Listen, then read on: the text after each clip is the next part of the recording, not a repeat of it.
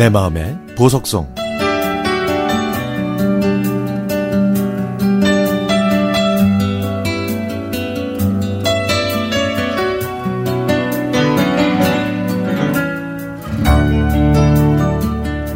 사십여 년 전의 일입니다.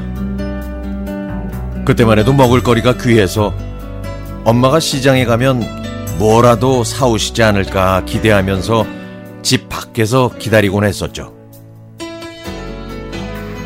어느 봄날 형과 놀고 있는데 엄마가 장방 우린을 들고 나가시길래 어디 가시냐고 여쭈었더니 시장에 빨리 갔다 올 테니까 형이랑 싸우지 말고 있으라고 하셨습니다. 저는 엄마가 시장에 가신다는 얘기를 듣고 따라가겠다고 했지만 엄마는 손을 호이 호이 저으면서 안 돼. 엄마 오늘 살 게 많아서 널 데리고 다닐 수가 없어. 그냥 집에 있어. 라고 하셨지만 제 고집을 꺾으실 수는 없었죠. 시장에 가면 볼거리도 많았고 엄마는 가끔 국화빵과 강냉이를 사주셨거든요. 엄마는 안 된다고 하셨지만 저는 엄마 치마 저고리를 붙들고 울면서 매달렸더니 엄마는 할 수 없이 시장에 가면 엄마 옆에 꼭 붙어 있어야 돼. 오늘 장날이라 복잡할 거야. 라고 하시면서 허락을 하셨죠. 당시 저희 집에서 시장까지는 30분 정도를 걸어야 했기 때문에 다리가 좀 아팠지만 저는 투정을 부릴 수는 없었죠. 엄마의 말씀처럼 시장에 가니까 와 사람이 정말 많았습니다. 엄마는 아버지가 좋아하시는 생선도 사시고 수수도 사시고 옷가게에 들어가서 이것저것 둘러보셨죠. 제가 시장을 둘러보다가 저 멀리서 사람들이 모여 있는 게 보였습니다. 그 사이로 어떤 아저씨가 탁자 위에 뭘 올려놓고 자꾸 옮기는 게 보였죠? 저는 무엇인가에 홀린 것처럼 저도 모르게 그쪽으로 갔습니다.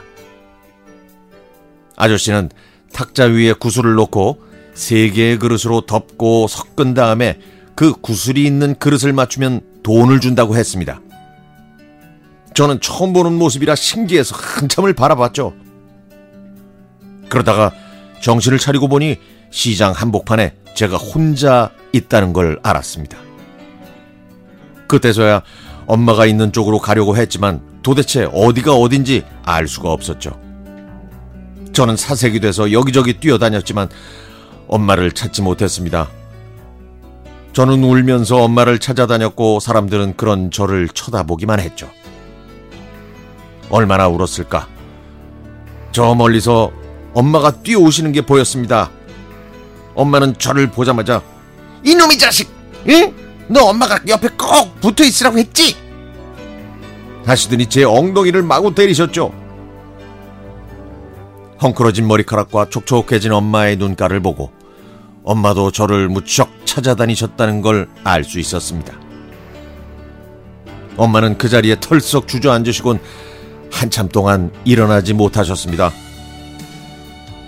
엄마는 저 혼자 어디 가지 못하게 노란 고무줄로 제 팔과 엄마의 치마를 묶으셨습니다.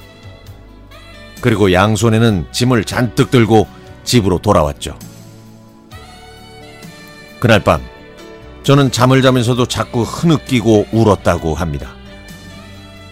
엄마는 그런 저를 물수건으로 닦아주시면서 잠을 못 이루셨고요.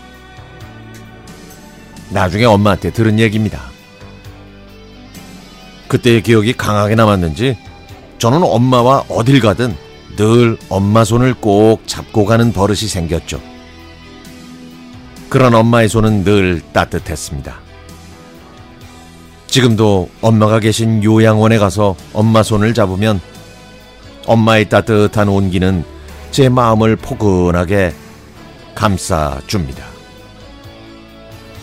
엄마가 생각나면 이제는 제 마음의 보석성이 된 바로 이 노래를 듣습니다.